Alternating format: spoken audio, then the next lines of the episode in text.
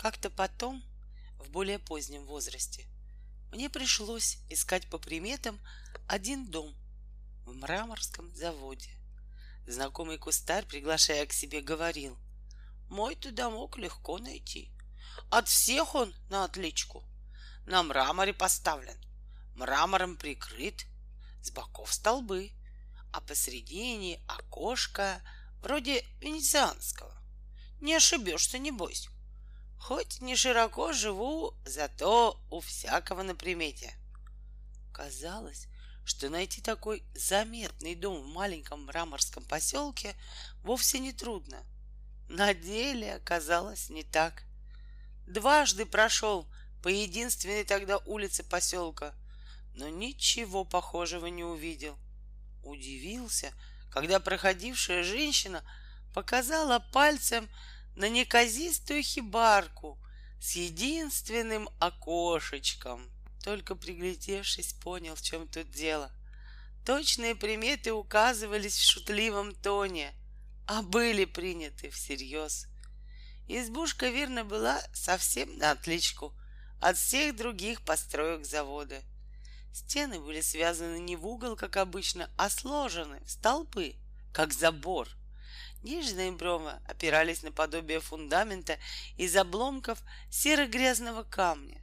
Крышу привычного вида избушка не имела.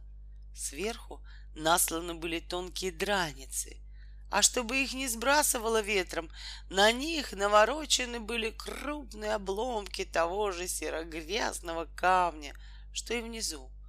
Даже окошко, пожалуй, было можно назвать венецианским. Ширина у него была гораздо больше высоты. Мой мраморский приятель, несмотря на последнюю стадию чехотки, был неизменно веселый человек. Услышав о моих поисках, он сначала расхохотался, потом стал делать шутливые предположения. Искал, значит, дом на мраморном цоколе, крышу из мраморной плитки, в голубой тон, окошко в сажень ростом. Под цоколе поди, чеканку глядел. Самыми крупными литерами пущено.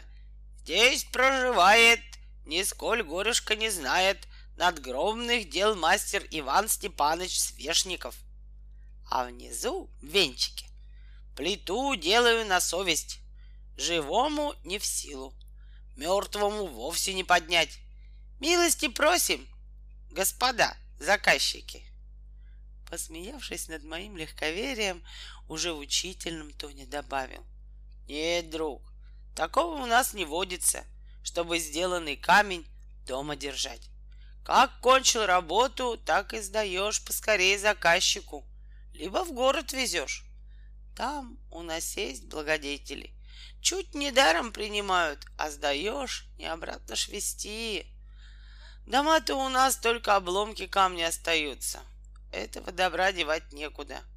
Придумали вон на дорогу валить. Мастим будто.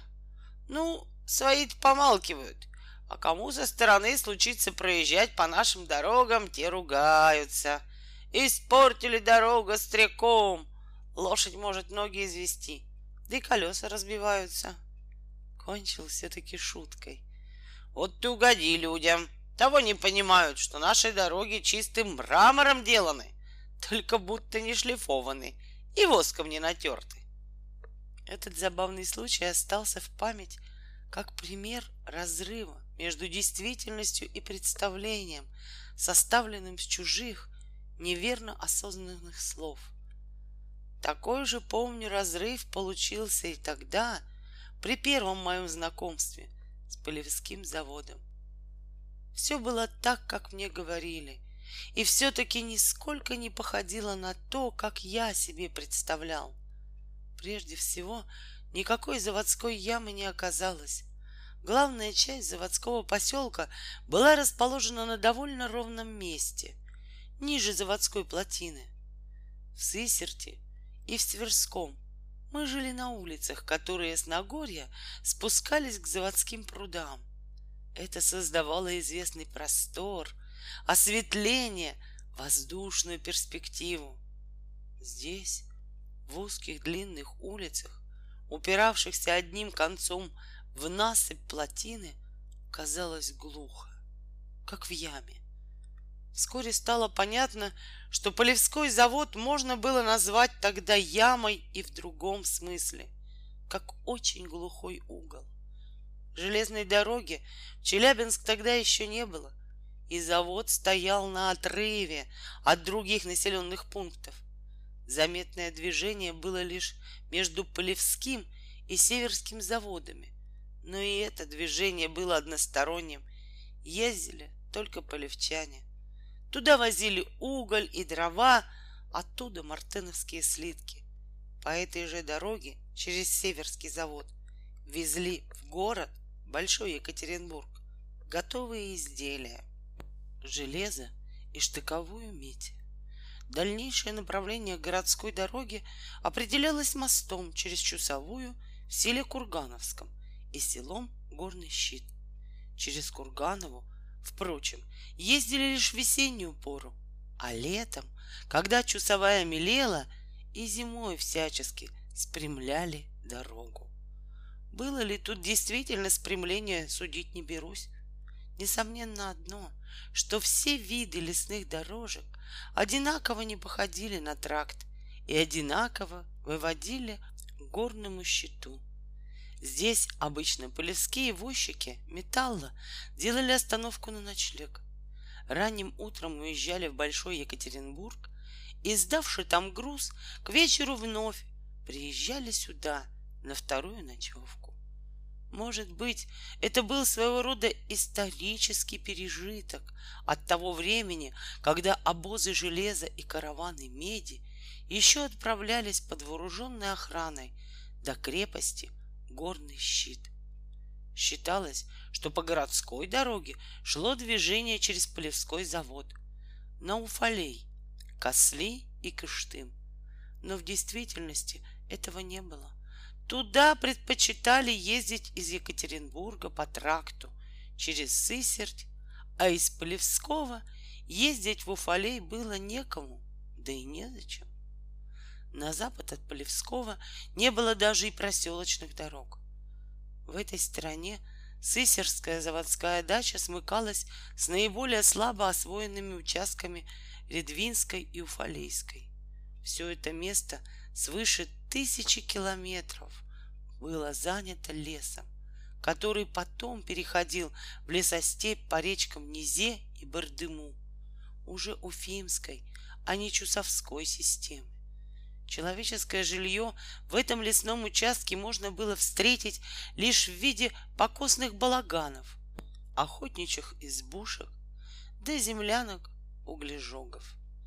И в засушливые годы, когда предвиделся недостаток кормов, полевчане пробирались на Нязинскую лесостепь и там пользовались то есть заготовляли сено, которое с большим трудом можно было вывести лишь по санному пути.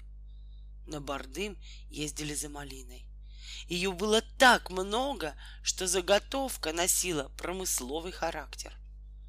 Тележные дороги в западном направлении, конечно, имелись, но были так трудны, что чаще отправлялись туда пешком или на верховых и в Полевском заводе, ни в пример другим заводам Сысерского округа, вовсе не редкость было видеть женщину в мужском седле.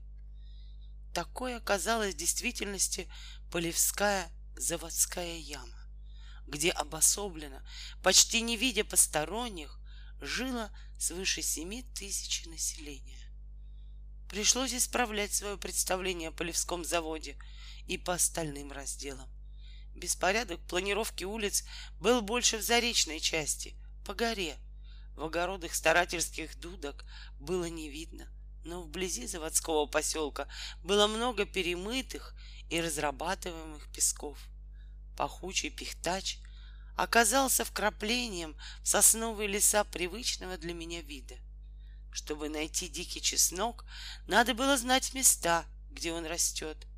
Крепкая ягода морожка — оказалась лишь твердоватой и не особенно вкусной.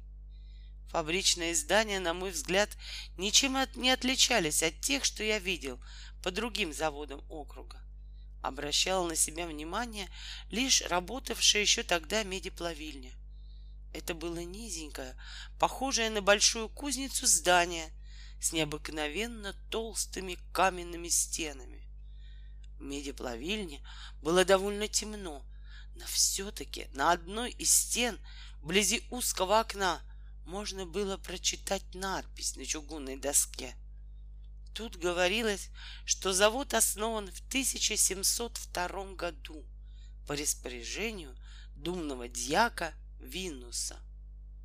Помню, тогда меня очень занимало участие в заводском деле дьяка, которого я отождествлял с церковными дичками.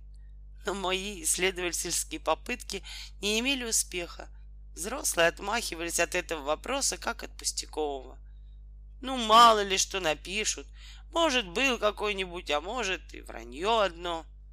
Только один из моих полевских сверстников сделал удовлетворившее меня предположение. Что ты думаешь? Из дичков-то ведь дошлые бывают.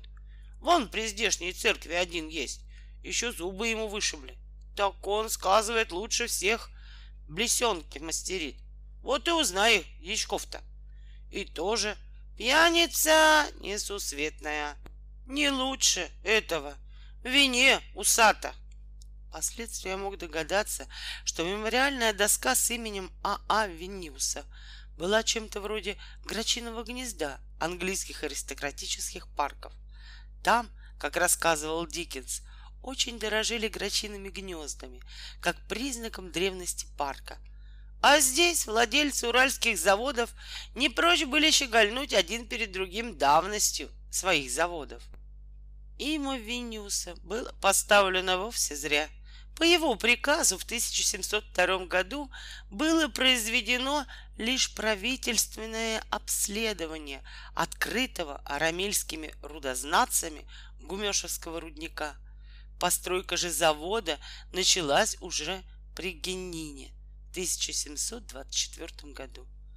Гораздо яснее, чем мемориальная доска, говорила о крепостной старине внутреннее оборудование медиплавильни. Особенно была заметна печь, в которой томили медь.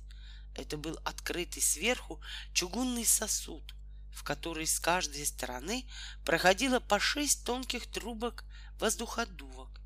Чтобы очистить медь от нежелательных примесей, ее дразнили, посыпав угольной мелочью расправленную массу и до предела усилив дутье, совали сверху окоренный, но еще достаточно сырой березовый кол. Березовый сок сейчас же вызывал бурное кипение, и печь начинала плеваться, спускать пену. Когда печь проплюется и медь упареет, массу разливали по изложницам, где она и остывала небольшими плитками по полпуда, около 10 килограммов весом. Почему-то эти плитки назывались штыками. В таких штыках медь и продавалась на заводских магазинах или увозилась в Большой Екатеринбург. Березовый кол, как оказывается, был бессилен отделить драгоценные примеси меди, но медной пеной все-таки интересовались. Взрослые приписывали ей целебные свойства, говорили, что она помогает при переломах, от грыжи и так далее. Ребятишки собирали остывшие металлические брызги, шарики в качестве игрушек и менового знака. Эти шарики медной пены потом сортировались по величине и даже по цвету. За пузырек таких шариков давалось от пяти до десяти пар бабок. Выше всего ценились у ребят наиболее крупные шарики с беловатым оттенком говорили, что тут есть серебро, хотя это было неверно. Березовым колом, как оказывается, даже самый опытный мастер-практик мог выдразнить лишь такие мешавшие ковкости меди примеси, как кобальт, никель, висмут, мышьяковистые объединения, но не золото и серебро. И без мемориальной фальшивки даже ребенку было понятно, что в меди плавильне все осталось таким, каким было в крепостную пору. также, вероятно, дробили руду окованными железом бревнами, пестами, таким же порядком умельцы медного литья варили медь с помощью березовых кольев, спускали пену и, выждав, когда масса упареет, вычерпывали ее ковшами и разливали по изложницам с той же заводской маркой цапля. Разница была лишь в том, что тогда, в крепостную пору, здесь стояло несколько таких печей, а теперь работала и то с большими перебоями одна, последняя. Наберут в отвалах гумешевского рудника тысячу-две пудов руды. Старые мастера превратят эту руду в медные штыки, и меди-плавильня закрывается на неопределенное время. О восстановлении затопленного еще в 70-х годах гумешского рудника даже и разговора не было. Он считался безнадежно погибшим, а с ним умирало и медиплавильное производство. Все-таки больше всего меня обманула Медная гора. Подъезжая к Полевскому заводу, я первым делом искал глазами эту Медную гору, которую так ясно представлял. Кругом завода было много обычных для Урала покрытых хвойным лесом гор, но Медной горы не было. В заречной части заводского поселка гора спускалась скалистыми уступами к речке. Уж не это ли? Но войщик сказал, что это думная, и пояснил. Тут, сказывают, Пугачев три дня сидел, думал. От того думная и называется. Показалось интересным. Но все-таки, где Медная гора? На вопрос об этом возчик указал пальцем направление и сказал, не видно ее из-за домов-то. От такого пояснения моя гора, конечно, много потеряла — Какая это гора, коли из-за домов не видно. Так видно, горочка какая-нибудь. Когда же через несколько дней увидел гумешки вблизи, то чуть не расплакался от обиды. Никакой горы тут вовсе не оказалось. Было поле самого унылого вида.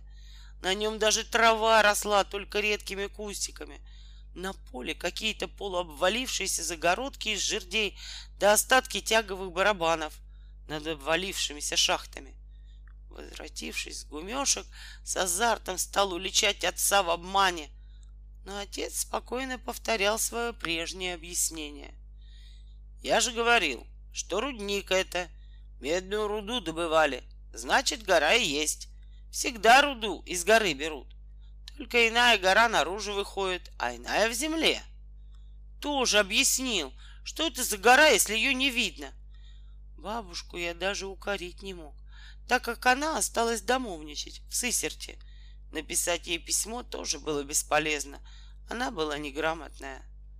Вот какая! Сколько раз говорила! Давай научу читать и писать! Давай научу!